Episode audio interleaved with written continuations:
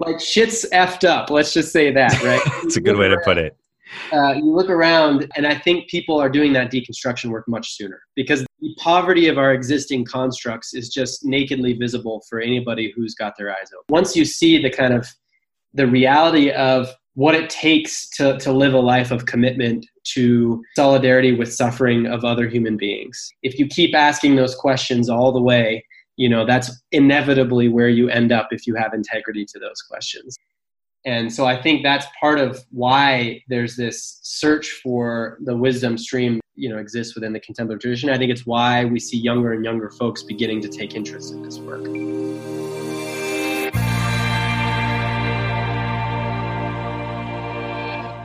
Hello, everybody, and welcome back to episode 20 of Contemplate This Conversations on Contemplation and Compassion. I'm your host, Tom Bushlack, and this interview is with Michael Poffenberger. He is the executive director of the Center for Action and Contemplation in Albuquerque, New Mexico. Now, if the Center for Action and Contemplation, or the CAC, sounds familiar to you, that's because it was founded by Father Richard Rohr, who was also my very first guest on episode one.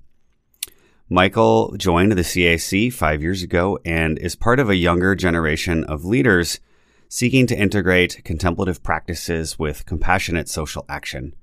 Michael was inspired in college by spending time with Saint Mother Teresa and her Sisters of Charity in Kolkata, India, and then by learning more about the work of Dorothy Day and the Catholic Worker Movement, as well as the writings of the Trappist monk Thomas Merton on contemplation and social action. Prior to arriving as the executive director of the CAC, Michael Poffenberger helped to found what was then called the Uganda Conflict Action Network, which is now simply called Resolve. At Resolve, Michael led bipartisan coalitions and developed international campaigns to advance policy change for war affected communities in Africa. He helped author and win passage of legislation focused on the prevention of violent atrocities and testified before both the U.S. Congress and the United Nations Security Council. Michael has an impressive background, and he understands how important it is to ground our works of love and justice in the world in a spiritual practice that keeps us centered and humble. On a somewhat related note, I want to let you know about a new book that has just been released called Contemplation and Community, a gathering of fresh voices, was just published and released by Crossroads Publishing Company. Some of you might recall that my first episode with Father Richard Rohr came after I met him at a gathering of younger teachers of contemplative Christian practice at Snowmass, Colorado in 2017. Well, about 17 of us each contributed a chapter to this book, and we're pretty excited to share it with you. In fact, several contributors besides Father Richard Rohr have already been on the podcast, including Tilden Edwards in episode 3, Phileena Heuertz in episodes 4 and 15, Matthew Wright in episode 8, Stuart Higginbotham in episode 10, Father Laurence Freeman in episode 14, and Sarah Bachelard from episode 17. And I also contributed an early chapter in the book where I provide a working definition of what contemplative practice is, regardless of tradition or background. And I conclude by suggesting some core ideas that I believe are essential for the integrity of the Christian contemplative tradition and practice into the 21st century. So if you are enjoying this podcast, I think you'll want to check out this book. I'll definitely put a link to it in the show notes page. Speaking of which, you can find more information about Michael Poffenberger, the Center for Action and Contemplation, and Resolve on the show notes page, which you can find at thomasjbushlack.com forward slash episode 20. That's episode 20 with no spaces. I continue to be overwhelmed and grateful for all the love and support from listeners who are enjoying the podcast. And I appreciate if you are able to provide reviews on Apple Podcasts or wherever you download your episodes. And of course, if you are so moved, to support the podcast with a free will offering, you can do that right on the show notes page or at thomasjbushlack.com forward slash donate. Now, let's get right into my interview with Michael Poffenberger. Okay, I'm here with uh, Michael Poffenberger. Thanks for coming on Contemplate This. My pleasure. Good to have you here. So you are in Albuquerque, New Mexico at the Center for Action and Contemplation, correct? Yep. So tell us a little bit about who you are and, and what goes on there, what you're doing, and then we'll go back from there. Uh, alrighty. Well, I'll give my best shot. Um, I moved to Albuquerque five years ago to um, uh, assume the role of executive director of the Center for Action and Contemplation. Um, my background, my my personal story, I grew up um, uh, Irish Catholic, but in a in a kind of an interfaith or ecumenical family, and was always drawn to to spirituality and the spiritual life. Um, uh, really was first exposed to this contemplative tradition of Christianity um, during my college years at Notre Dame. Um, working within a Catholic worker community, I got to spend a spring break um, visiting the monastery in Gethsemani, uh, where mm. Thomas was. Just had those like profound early experiences that even though I didn't necessarily have the greatest grasp of what this deeper stream was of Christianity, it left a mark on me that um, kind of never left. Um, then I spent about 10 years doing um, human rights work, actually focused on atrocity prevention in Central Africa. And um, it, it still seems in some ways like this radical leap from, um, you know, working with local civil society leaders in these um, uh, communities that are, that are devastated by the effects of um, violence and conflict in Congo and Uganda and Central African Republic uh, to helping lead an organization that's about teaching this contemplative path. But um, um, the longer I've been here, the more it feels like everything kind of comes back full circle. And a lot of what I was needing and seeking in those days in terms of how to approach that work from this deeper ground is what I'm trying to help CAC develop and offer for others. Um, so um, our work here at the center is, um, yeah, uh, should I start talking about that or? Yeah, let's do it. I mean, I I'm gonna want to go back and ask you about the activism and and all of that. But yeah, talk about the center. Sure. Um, so our founder is Father Richard Rohr, this delightful Franciscan friar who um, uh, started um, uh, as a kind of charismatic priest who would teach about Scripture, and then really became kind of one of our time's um, foremost proponents of this contemplative stream within Christianity. So, after many years of his own um, kind of activist path, um, he founded the CAC to um, uh, guide people into uh, a contemplative kind of formation experiences. And to, um, you know, he was really, in the early days of the CAC, he was really, um, I think, responding to what he experienced as uh, the kind of reactivity of so many folks who are engaged in social change work and the superficiality of, of sometimes of where those efforts come from in terms of um, inner inner motive and and um, and capacities. So the CAC from the beginning had this very activist bent um, mm-hmm. as an mm-hmm. organization, but as we've grown, it's become um, just a much bigger um, uh, access point for a lot of folks who uh, may not be familiar with this contemplative stream of Christianity to, to get introduced and uh, and to to be exposed to some of the the, the wisdom that, that it has to offer the needs of our world today. Yeah, yeah, and and Father Richard was my very first guest, episode one. Nice. Yeah, so folks can go back and hear his story as well. And what year did he found the CAC again? I forget. 1987 was our was our kind of incorporation. Okay, cool. What did, what did Richard teach about? Because I'll, I'll need to make sure that I contradict him at least once in this in this. Oh, I'm sure you. Yeah, hopefully you already have. yeah, exactly. then I'll I'll send him a little snippet to make sure that he knows that he's left the center in in poor hands. Please do that for me. Thank yeah, you. Yeah.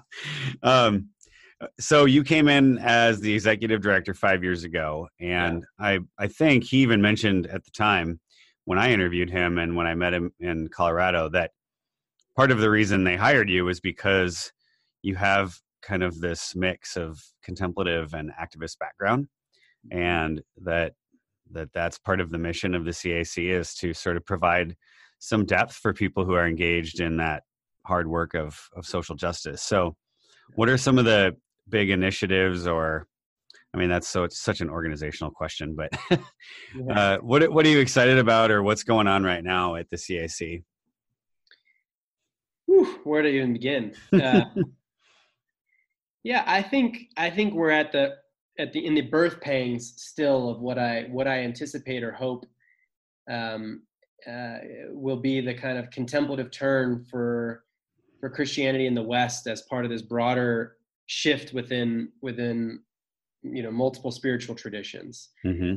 and um and i think richard's work you know like you know we've had a couple generations now two generations perhaps of kind of modern contemplative teachers within our tradition you know you can really look back to to thomas merton as being the early popularizer of um, uh, the the deeper stream of contemplation uh, within Christianity. You know, and in those early generations, there are a lot of looking to the east, a lot of looking to how Christianity, in relationship to the wisdom of, of Eastern traditions, really helps us see our own tradition in a, in a new light. Mm-hmm. Um, and um, you know, there's been now two generations, I think, building on Merton's work of teachers and um, uh, communities that are that are have been formed in that in that um, kind of post Vatican II deep contemplative resurgence. And what we're about here at CAC is continuing to feed that. And I think, you know, we're on the precipice of kind of the breaking open of this of this little underground stream as a, a, source of real hope for the future of our mother tradition of Christianity, as part of the great canon of kind of spiritual traditions in our world. Um, and so my work at, as the executive director has been really how do we how do we orient to what's what's happening in this moment in our in our broader landscape? Um, and then here at cac take what has been for the most part kind of a mom and pop shop really just a platform for father richard's you know brilliant teaching and begin to build um, a broader platform um, with a greater diversity of voices who are articulating um, you know kind of everybody has their hand on the on one part of the elephant so to speak of what this uh, what this uh, stream of wisdom has to offer for us today and what it can look like as it comes into being uh, into its own maturity um, in our time hmm. so very that sounds very kind of big and vague and abstract concretely it means um, building partnerships with new teachers who have different um, uh, emphases or nuances or audiences that they connect with most impactfully. Um, and it means um, offering that wisdom in ways that really uh, addresses the kind of the deep hunger that I think people have for for real, real hopeful spirituality in our times through a variety of, of, of mediums and sources of engagement. So everything from our daily email meditations that go out to about 350,000 people now to mm, wow. um, online courses to major events and conferences and retreats to um, uh, kind of our flagship program, what we call the Living School, which is uh, a two year formation program with some of our master teachers.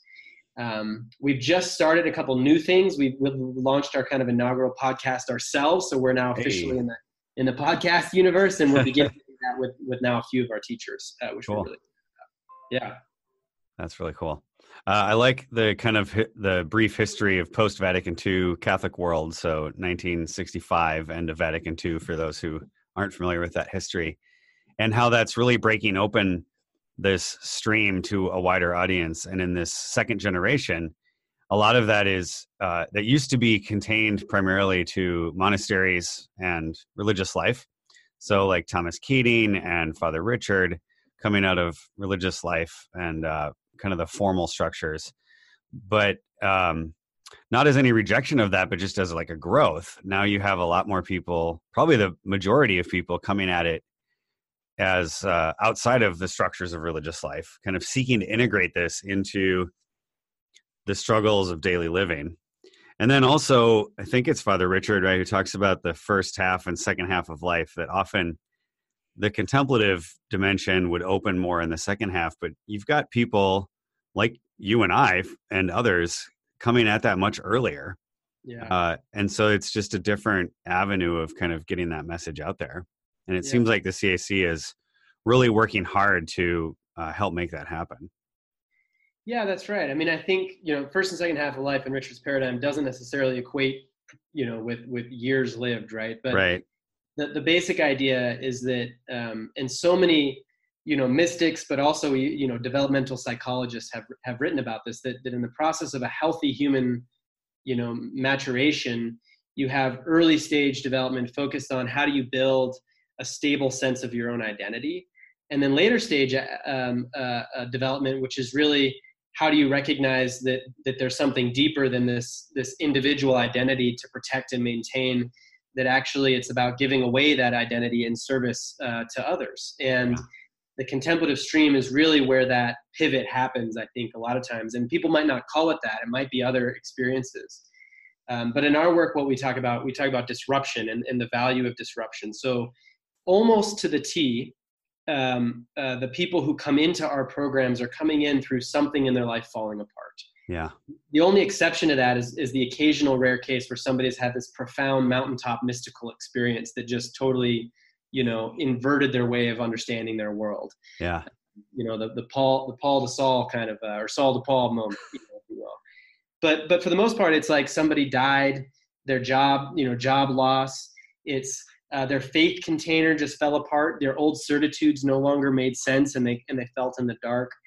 And the contemplative tradition is really all about how do you hold the the wisdom in that unknowing long enough. You know, how do you settle into the reality that our that our lives are are mystery, and and allow that to guide you into this deeper interiority that that that you discover there's these deeper dimensions of yourself than just you know your public egoic self functioning in the world that has a job and a title and a and an, and an upward climb of sorts. Um, yeah. So first you build it, then you deconstruct it. Then you, you deconstruct it. You let it be deconstructed is probably yes. more accurate. There you go. There you go. So, yeah, and I think oh, for us, like with what's going on right now, like our world is. I'm not. I don't know if I'm allowed to swear on your on your on your podcast. Plenty of people have, myself included. like shit's effed up. Let's just say that, right? It's a good way to put it uh, you look around and uh, and I think people are doing that deconstruction work much sooner because the, yeah. the, the poverty of our existing constructs is just nakedly visible for anybody who's got their eyes open? And so I think that's part of why there's this search for the wisdom stream that that you know exists within the contemplative tradition. I think it's why we see younger and younger folks beginning to take interest in this work. Mm. Yeah, yeah in some ways it's maybe a bit almost a gift to have that um, it, it doesn't feel like it in the moment but even having gone through some crises myself in retrospect they were essential and i kind of think about that on a cultural level right now that yeah. the only way we're going to let go of some of these old ways is if we were really faced with how violent and destructive they can be yeah yep how, how violent and destructive certainties of any kind can be in our right. world. And yeah, um, yeah. Richard Richard's way of, of saying it is that our stupidity evolves us forward. You know, like where we change that. at the pace of of the suffering that we experience because of our stupidity. You know. Mm. Uh, and that's not to say to celebrate stupidity, right? But um, right but but ultimately it's that it's that what he calls in that book falling upward you know like you gotta you gotta fall in order to realize you need to learn um, yeah. Sometimes. Emmylou Harris has that song "Stumble into Grace." Or it might be an album title, but I love that line. That's how most of us get there. We get hit in the face with a mud puddle of grace. huh. So I'm interested to go back kind of in your own personal story. And I know you said you were introduced to it sounds like a mix of both the contemplative and the sort of compassionate social action side of things through the Center for Social Concerns. Uh, we probably had some similar teachers that I was working with in grad school. Um, you were at Notre Dame. Did I? Did yeah, I, I, did know that, and I just you may have, but uh, yeah. yeah. So Margie Pfeil and Mike Baxter. I mean, you were talking about all the people at the Catholic Worker. Yeah. Um, so what was what what was that experience like for you? And because that's it sounded to me in your story that that was a pivotal moment that maybe opened up something deeper. So what what were you exposed to both I guess on the activist but also on the spiritual side of things? Yeah, I think I, I always just had this strong sense of uh, of commitment to kind of right and wrong, and really want to thank my my family and my my early faith formation for for kind of planting those seeds. But um, when I got to Notre Dame, you know, it, when you come into contact, like so, Margie Pfeil and and Mike Baxter, for those who who don't know their work, are these kind of radical Catholic um, uh, theologians and social activists who are those rare sorts that take take the gospel seriously and take Jesus's model of, of how to be in the world seriously. Um, and uh, I think there's a certain degree to which when you when you come into contact with people like that, and in, in the CAC, it's what we call the role of the wisdom teacher, mm-hmm. where there's something that's not about the ideas that they communicate, but it's about the way that they that they move in the world. It's the energy that they embody in their interactions. It's it's the it's the it's the ways that they show up in the face of suffering and injustice that is by far the greatest teacher right and um, so margie and mike and and and others in that community um, uh, in a sense once you see once you see the kind of the reality of of um, what it takes to to live a life of commitment to um, uh, solidarity with suffering of other human beings you know? Um, if you keep asking those questions all the way you know that's inevitably where you end up if you have integrity to those questions. And mm. yeah that just had a huge impact on me. Um, and i think you know when i when i went into the world of dc and kind of very transactional politics it's it's why i couldn't quite settle into that world and just become a professional human rights you know uh, advocate or activist, but um, but was constantly searching for that deeper ground. So, what was your what would you say your spiritual practice was like in that time, like in college, and then I know there was a transition period after college where you founded, you know, an international organization uh, now called Resolve, right? Um, formerly the Uganda Conflict Action Network. Is that right? Yeah. Yeah. So, what was kind of grounding you through that period?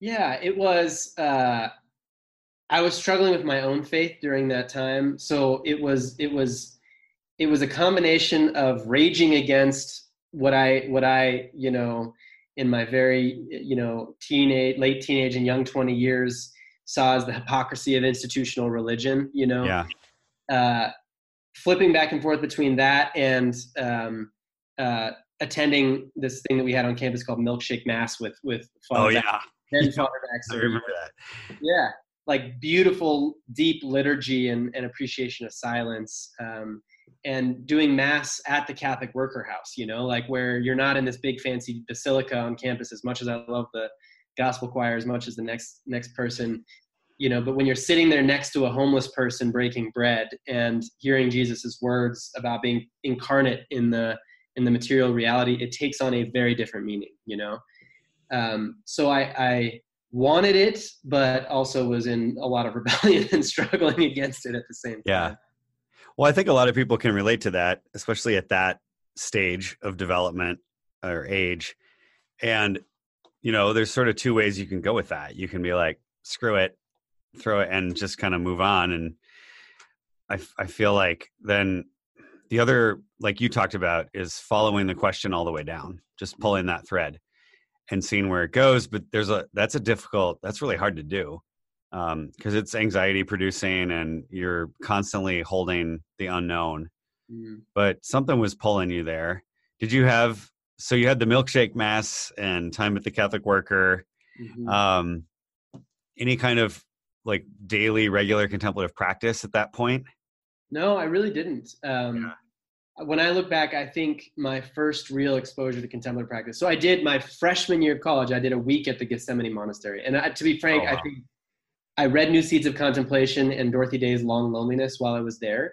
Mm. And otherwise, I just didn't know what to do with myself. You know, yeah. like like I'm like, what do people do all day? Like, are the monks really doing anything? You know, it was like that's that was my capacity to think about it at that point. But um, you know, I, I did a summer um, uh, working in Calcutta with the Missionaries of Charity, and um, had the gift of uh, this program that Notre Dame sends students around the world to kind of learn and experience different contexts of, of poverty and injustice. And so I was in Calcutta, and um, so in the mornings we would go and you do mass with the sisters, and then you go out and and you know I was working in a hospice center um, you know, very basic medical care type stuff. But every evening they, they would come back for Eucharistic adoration, which is like the most fundamentally Catholic of all Catholic things. Oh yeah.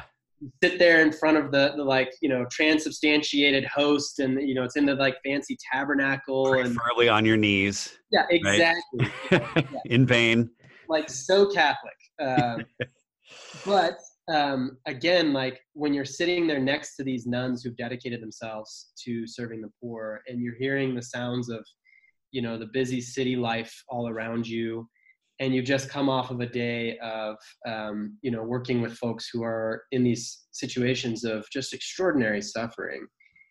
Uh, the sitting in silence for one hour, pondering that that there still somehow is this community of believers that there is something beneath it all that holds it together you know? Like i think that really planted the seed in me. Like that's the first time that i experienced this like sense of bodily ground in the silence that um that i touch back into hopefully um still to this day. Mm, wow.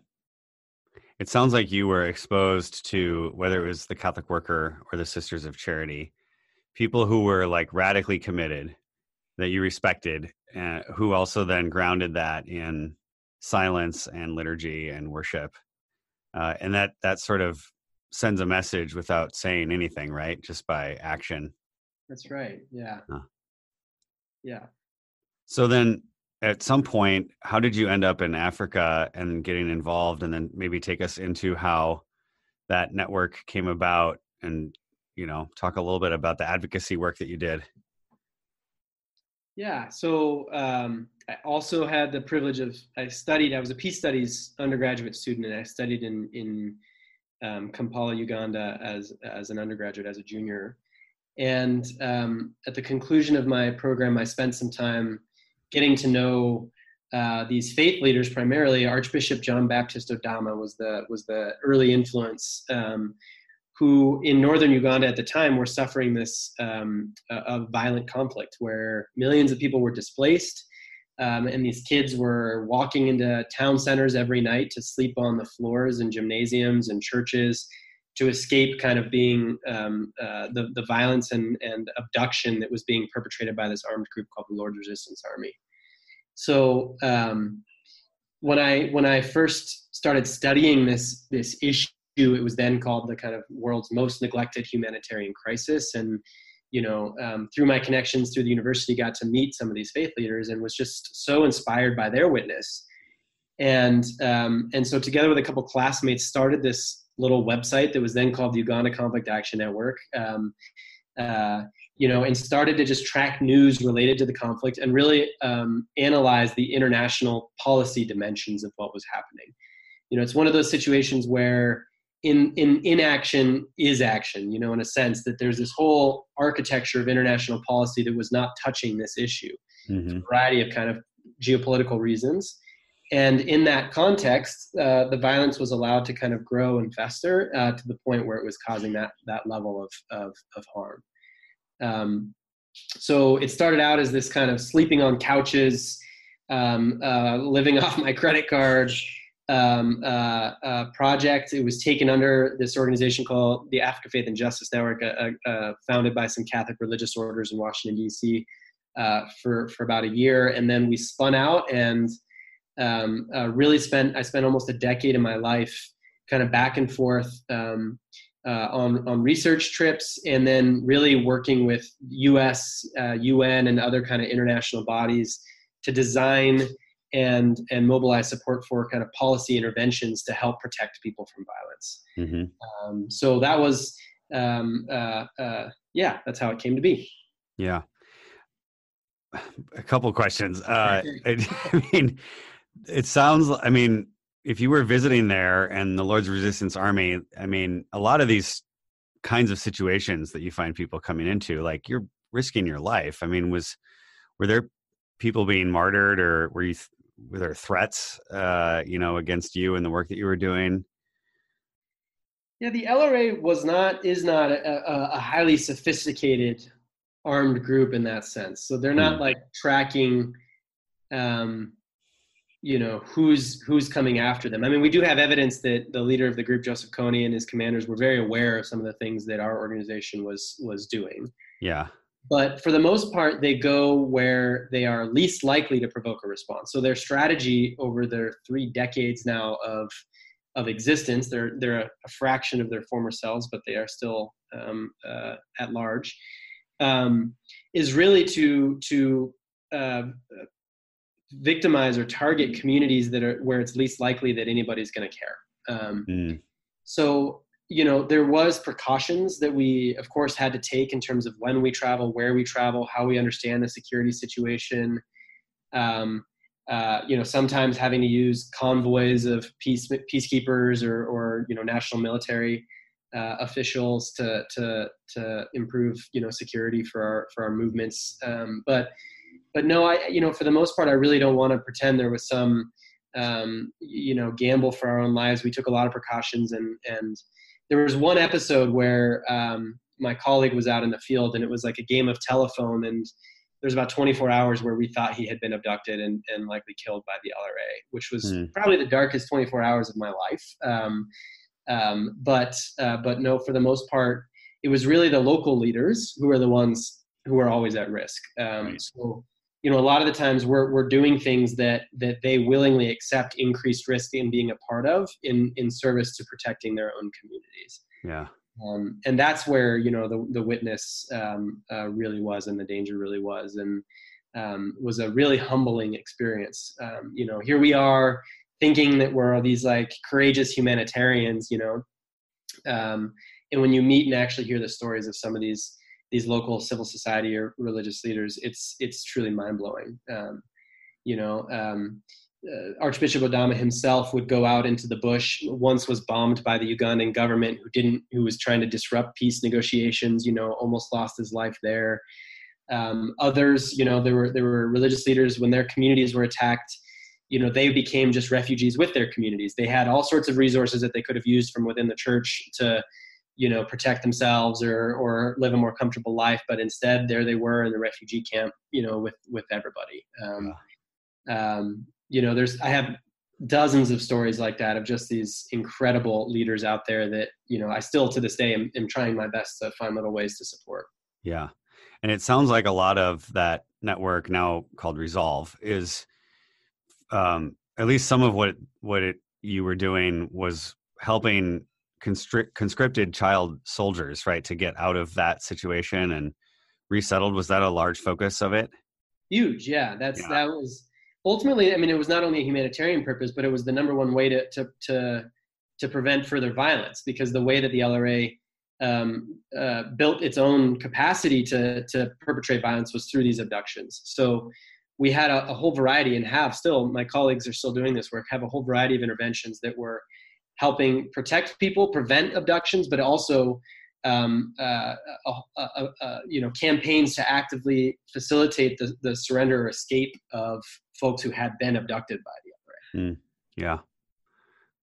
So as you were going through that process you were traveling there doing work on the ground with local leaders and i know you were doing advocacy work back here in dc what how did you stay grounded doing that kind of work? Did you was there a spiritual practice at that point?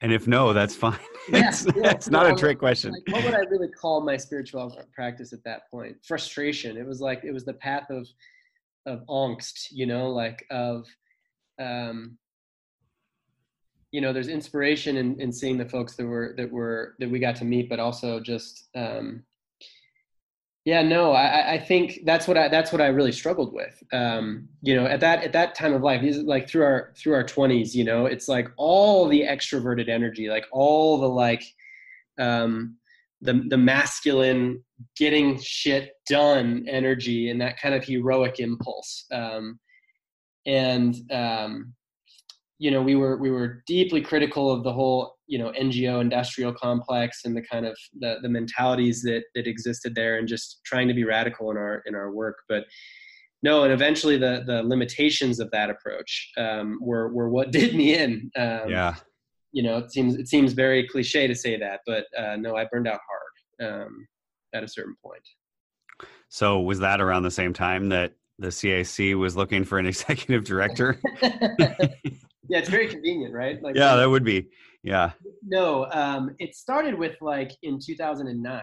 Um, I took a month off um, and uh, happened. Still don't know how exactly it happened, but but somebody had emailed me with an invitation to this Taizé style retreat that mm. was being hosted in West Virginia, about an hour and a half, you know, outside DC. Can you explain Taizé for folks who might not know what that means? Yeah, Also, so Taizé is this yeah. uh, beautiful um, uh, ecumenical community of monks in Taizé, France, that began in the kind of ashes of World War II. Um, and so it has uh, monks from multiple different Christian traditions and a, and a, real focus on reconciliation but they have this uh, uh, monastic practice and they invite people to participate in it from all over the world but it, it, involves a lot of sung chant. It's a very particular style of, of sung chant. Yeah it's really cool for folks listening. You can look it up on probably youtube i would imagine and hear some of it. It's it's i've done a few sessions of it. It's really powerful. Yeah definitely one of the one of the contemplative treasures of our of our current era yeah. in our tradition. So you went you went on a retreat somehow yeah. Yeah. found your way. Somehow somehow landed like rode my motorcycle out to west virginia didn't know a soul and here i was on this little retreat property doing a month long Taizé um, uh, style kind of daily rhythm. And met um, uh, this this man who i'm con- convinced is a saint. His name is bob sabath.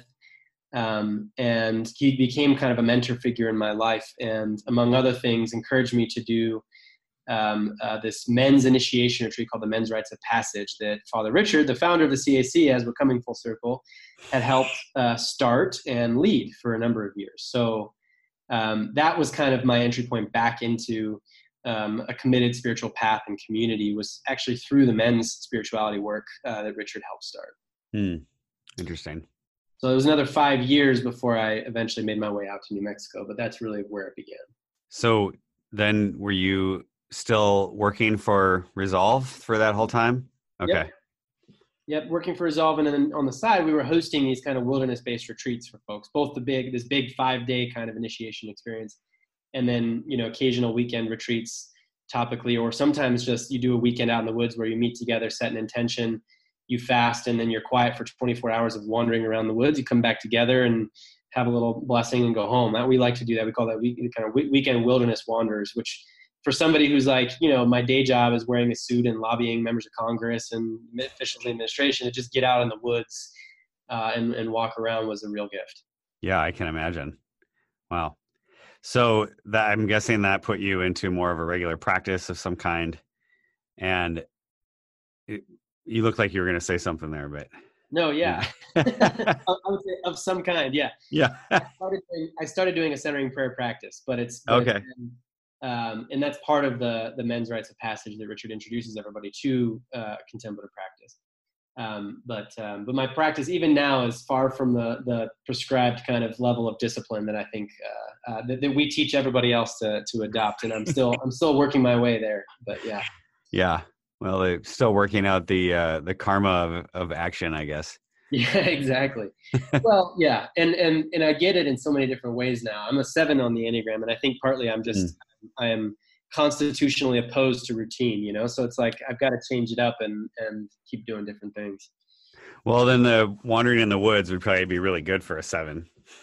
yeah, exactly. That was perfect as far as spiritual practices go. yeah, yeah, that's fun. So that was another five years. So how did it come about to end up at the CAC?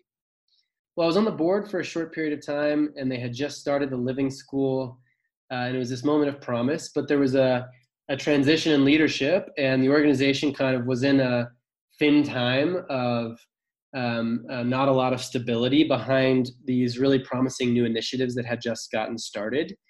And so I had reached a point in my work in DC where uh, I was handing off the reins to my um, very capable colleague and um, was planning at the time on kind of riding my bike across the country. Um, but um, uh, but CAC called and asked, you know, uh, if I could just stop in Albuquerque and um, uh, and help out for a few months while they kind of sorted things out. So I did a consulting project with them, and they just asked me to kind of help assess the current state. Where's the organization's um, current, you know, risks and and opportunities for growth and development and um, uh, and so I wrote up this big report and shared it with the board, and they're like, "Great, you should just implement a bunch of these recommendations." this is the problem with coming up with good ideas, right? right? It's like somebody's going to ask you to do it. yes. So then here I am. Wow. Okay, and so you've been there five years. Yeah. Okay. Now, is there I think I remember talking to Richard about this when we did the interview, but there's sort of a monastic routine that, that grounds the life there. Do you live right on the campus or do you?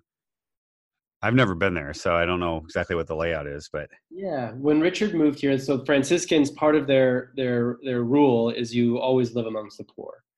And so Richard, um, there's a Franciscan parish here in a neighborhood of Albuquerque called the South Valley, and to paint the picture, it's this kind of very historic um, agricultural community that has become um, more of a kind of um, uh, um, poor and lower middle class Mexican American predominantly um, community, still some farming, but not as much as it used to be, but just a gorgeous community right on the outskirts of Albuquerque on the other side of the Rio Grande, uh, Rio Grande River. Mm.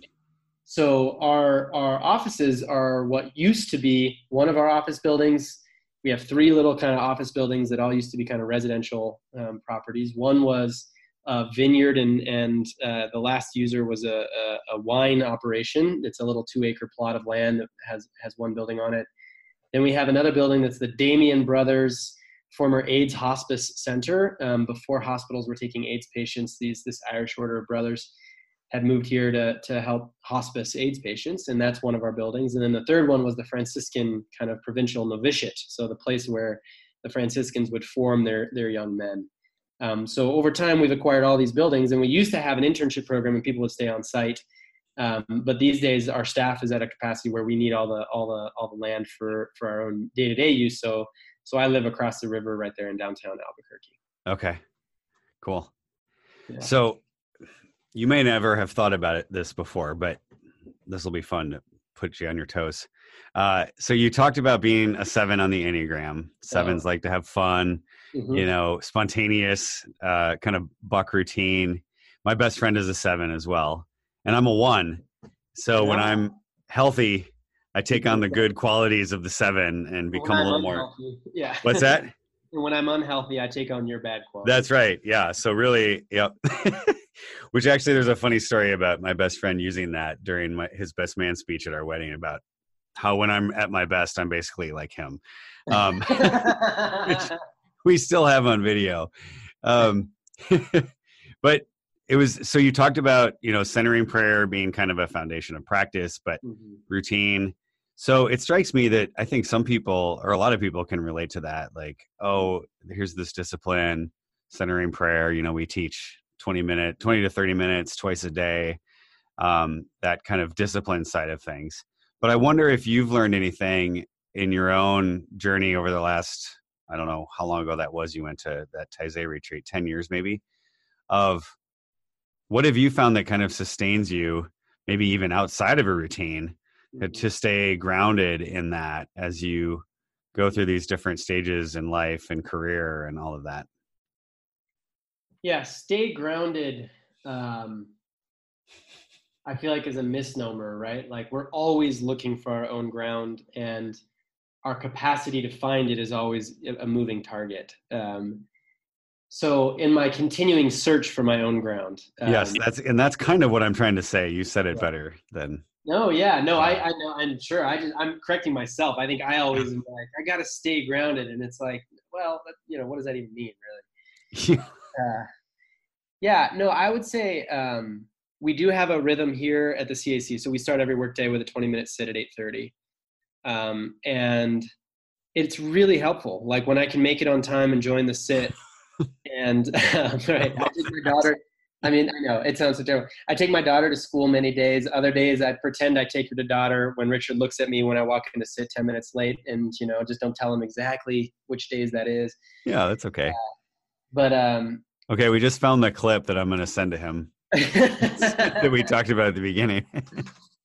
uh, yeah, so um, you know, I, I, think you know Jim Finley, one of our faculty, he, he talks about this. You got to find your find your teacher, find your practice, find your community, and there's no one size fits all solution. Yeah. So having these intensive experiences where I'm immersed for a period of time, I'm going to be doing a 10 day retreat later this fall that I'm just thrilled about. Um, Where's that going to be? At, at Snowmass in Colorado. Oh, cool. Um, yeah. Um, I've never done a 10 day silent retreat and there's a certain experience there where you, where you touch into this kind of physical nervous system memory of, of, of finding that ground, if you will, um, uh, and and that that inner place um, that helps. But otherwise, you know, for me, it's like I try to do that practice in the morning when I come, and, and other times it's just simple breathing. Like I'm, I have a therapist who's a somatic experiencing practitioner, which is like a somatic kind of modality of, of therapy, and she's been working with me on, you know, seven times throughout the day. How do I pay attention to what's happening with my nervous system, and even then, just through a series of through a breath practice you know it can be mm-hmm. less than a minute even come back down uh, to my own to my own ground of being um, and recognize where i'm functioning out of i tend to, to, to function out of almost a manic state of of hyper productivity and stimulation that's very common i think for seven so um, um, but it puts me at the edges of myself and especially the end of the workday i'm just fried you know yeah so she you said seven times what is that part of this somatic tradition? Uh, where does that come from? That's a great question. I have no idea. But I, well, I, the reason I here's why it caught my interest or okay. piqued my ear is because as an oblate of Saint Benedict, in the rule of Saint Benedict, the the literal observance right is to pause for prayer seven times a day, and that comes straight from the Psalms. That I can't remember which psalm it is off the top of my head, but basically, you know, seven times a day pause and, and praise the Lord.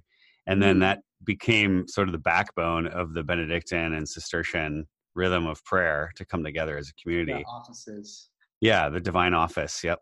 Sure. So, so then when I hear somebody coming out of like a psychological, more secular kind of tradition, you know, offering the number seven, it's like, hmm. yeah. Yeah. So she's never kind of explained where that comes from, huh? No, but next next time I'm in there, I'll, I'll ask her. You yeah. should, yeah. I'm just curious. I mean, it's like you, you, know, you could say like two times a day is not enough because because the power of your of your default operating system takes over so immediately. Oh yeah, uh, especially in our culture because that default anxious operating system is what's reinforced everywhere you turn. Yeah, that's right. Email, phone, all of that stuff. Yeah. Uh, it's interesting too. Um, it strikes me that there's some maybe some wisdom or insight in that recognition that uh, we all kind of think that we're oh there's this ground that I have to find, mm. and someday I'm going to find it. But really, the truth is, especially like you listen to some of the great teachers, it's like well, the discipline actually opens up into this sense of like well there is no ground, right? When what does it even mean to be centered? And maybe the practice is really becoming okay with that mm. instead of the constant grasping of like, well, someday I'm gonna center down and become enlightened or or mm. grounded. But maybe part of the the struggle that we're all working on is, well, how do I become okay with that? How do I find little points to to surrender in the midst of the chaos? Mm. The ground of no ground. yeah. Yeah. Tom, you should start a podcast or something. You should. Oh, that's a great idea. Shoot, if only I were recording this and we could save it. but also uh, that to go back to that touch point of like just taking a minute to breathe, come back into the the pre- the bodily presence. Um, I think for a lot of people in the centering prayer, contemplative outreach community, uh, you hear a lot of people find support in addition to the, like their sit in the welcoming prayer, if you're familiar with that, mm-hmm. um, which is a kind of a it is there's a somatic component of like coming back to the present moment. Right. What am I experiencing? Accepting it, surrendering it, and that becomes like a touchstone to come back to when you're not going to sit for 20 minutes. Yep. So it seems like. Yeah, that, I think that's great. I, I think welcoming prayer. I rarely find that I have the time um, I've talked to to Cynthia Bourgeault, one of our teachers, about this. I really find that I have the time in the moment when I'm when I find myself, um, you know, caught by an emotion. Um, but her point was like, if you do the practice enough, it's like you, your body builds that memory of how to notice that you're caught, and go through that presencing yourself to your own bodily sensation and letting it go, and then being able to show up from that place of greater resourcefulness or or, or freedom. Um, uh, yeah, it's one that I've definitely tried to, to, to work with. I mean, even good leadership development schools, a lot of it it's about noticing your triggers and how do you actually be present to what's actually happening. Yeah. We've all done them, right? Um, but I think that that part of the tradition, it's it's great practice of of self surrender because in those moments, you know, your your small self has just completely taken over um, uh, your you know your way of functioning. That's I'm I'm kind of glad to hear you say that because I there was a time where I tried really hard to do. There's like a kind of a bit of a set routine to the to the welcoming prayer, and I too found like it was a little cumbersome for being in the moment, yeah. uh, going through my day. Yeah. But then I but then I was like, that's okay, and I I come back to like you said, like just a a, a bodily presence or a breath, or even to use the sacred word I use in centering prayer just in the moment and kind of mm. have a quick check in and let go. Mm. Yeah. Mm. So, um, do you ever share about what your sacred word is? I love like it's like it's like sacred word. It's like uh, I love people that question, and then either they're very comfortable, they get caught off guard, and it kind of feels too intimate. It's like uh, uh, I've uh, I've used shalom. Uh, yeah. yeah. That's lovely. I don't is know it, if there's any rule on whether or not you're supposed to share that publicly or not, but I just did. So there it is. yeah. But you know, I do teach the intro workshop too, and you know, the teaching from Keating and, and Cynthia and others is like the, the word itself doesn't matter. Yeah. It's the intention that you attach to it, that intention to be present, to consent to yeah. the divine presence in action. Yeah. Yeah. My, my word is, is uh, the very obvious trust. Um, because it's it really is like for me everything comes down like letting go of my own reactivity in that moment comes comes down to um, it's always fear that is driving me you know? Like at the lowest yeah. at, the, at the deepest level somehow it's always i've got to be in control of this moment. I can't let this happen. It's you know whatever. And so for me that's that's the intention. That's been I, I would say the most helpful but i don't but i don't know how much it's it's it's working yet. So we'll see. Well it's always doing its thing right? And it manifests in its own time the fruits i think. Yeah. Yeah well i know you got to run um couple can i do you have time for a couple of quick questions sure yeah all right i like to throw these at people at the end and and just ask you to fill in the following phrase with whatever pops into your head and since you're a seven you'll go with it because you, you won't self-censor as much I will self censor zero. yeah, I love it. All right. So contemplation is Ooh, I, I have to just use what I love, what Richard's line is a long, loving look at the real. And where does that come from? I've heard that somewhere else. Maybe I'm it came sure from him. He, stole it uh, from, yeah. from someone. Yeah. yeah. I think it might be David Benner. Is it? That yeah. Yeah. yeah. We'll send him this clip too. Yeah. Uh, the purpose of contemplation is all about awakening uh, connection to our true identity. Is there a word or a phrase that captures the heart of your contemplative experience? Hmm. Hmm. I'll offer that right now it's grief, um, hmm. which may seem um, odd, but um, um coming out of the work um, you know the the the violence prevention work um, what what I've discovered is that I have just a reservoir of grief to work through um, that often arises in my in my contemplative practice, and it's not just that work. I mean, I think it's it's the grief of a whole first half of life project as well that goes along with that. You know, mm. uh, a grief of recognizing my own kind of compromised motives at times. You know, um, um, so these days these days lately it's been grief that, that is the kind of signature emotion that arises in my practice. Hmm. i found too that grief or sadness has a, a, kind of purifying or cleansing quality to it as well. Somehow enables letting go at a deeper level.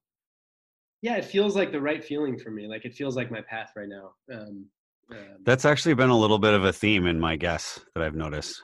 Really? Yeah i don't think i would have ever said that out loud or consciously until right now in this moment, but I do think that that has been a theme that's come up for people.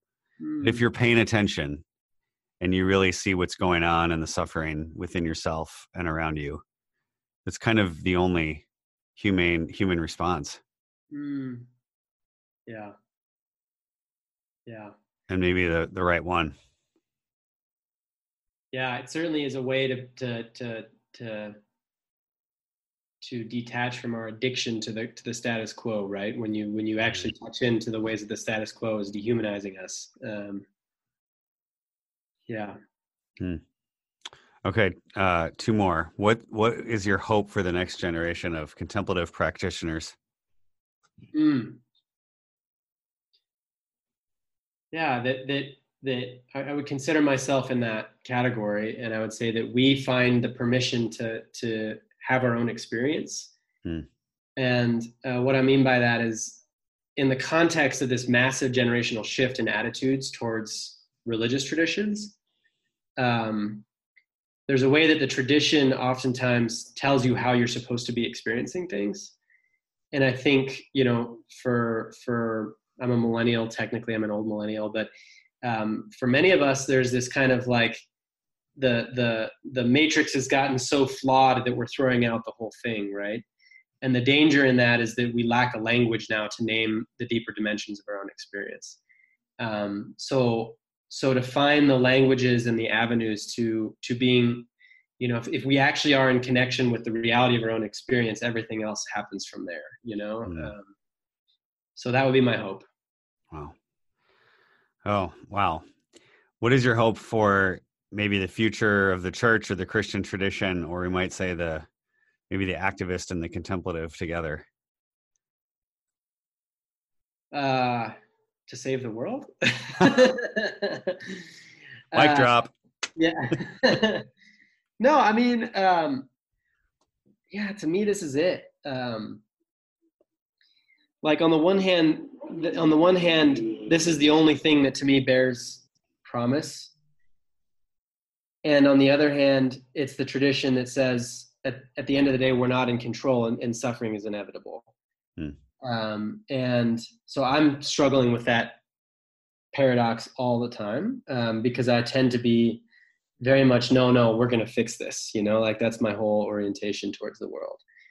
And um, so you know very practically i think um, we need to develop an interspiritual christianity i think you know to to do what richard has been doing and this has been a big part of his project. It's really to claim that the the beauty in our tradition in a way that isn't burdened by parochial um, uh, frameworks and, and language and mentalities. Um, and um, and if we can do that um, you know it's these spiritual traditions historically are the the seedbed of unleashing revolutionary action in the world um, mm. nonviolent like positive revolutionary action in the world um, i think you'd be hard pressed to find an honest to god nonviolent social movement that that led the transformation that that didn't you know have its roots firmly within a tradition um, and uh, I think we've been in this period of deconstruction, like you had some of that in the in the '60s. Um, those institutions and traditions have, you know, we've been in this kind of mass social deconstruction phase. Um, so how can we um, put the pieces back together of something that's newly workable and and allow it to be the seedbed in which the kind of radical and revolutionary action that is called for in our world today uh, can arise in that spirit of creative love arise in a spirit of creative love. I think that's the perfect place to end. well, thank you so much, Tom. It's been a been a pleasure to be with you, and look forward to being co-conspirators in this work. Absolutely. Thanks. We'll be in touch soon. All right. Bye bye. All right. Thanks, Michael. Thanks again, everybody, for listening to Contemplate This. You can learn more about Michael Poffenberger and his work with Resolve and the Center for Action and Contemplation on the show notes page at thomasjbushlack.com forward slash episode 20. You can also link to our new collection of essays in the book Contemplation and Community, a gathering of fresh voices just released from Crossroads Publishing Company. I hope you find yourself inspired by Michael's witness to the integration of contemplation and compassionate social action not all of us can or even need to go to India or Africa to participate in radical witnesses to love and justice. There is plenty of suffering for us to encounter in our daily lives and our local communities. And our daily spiritual practice can help us to open to those opportunities to serve with love and justice. Until next time, may you find in the heart of your daily contemplative practice the grounding and the centering you need to be peace in the world.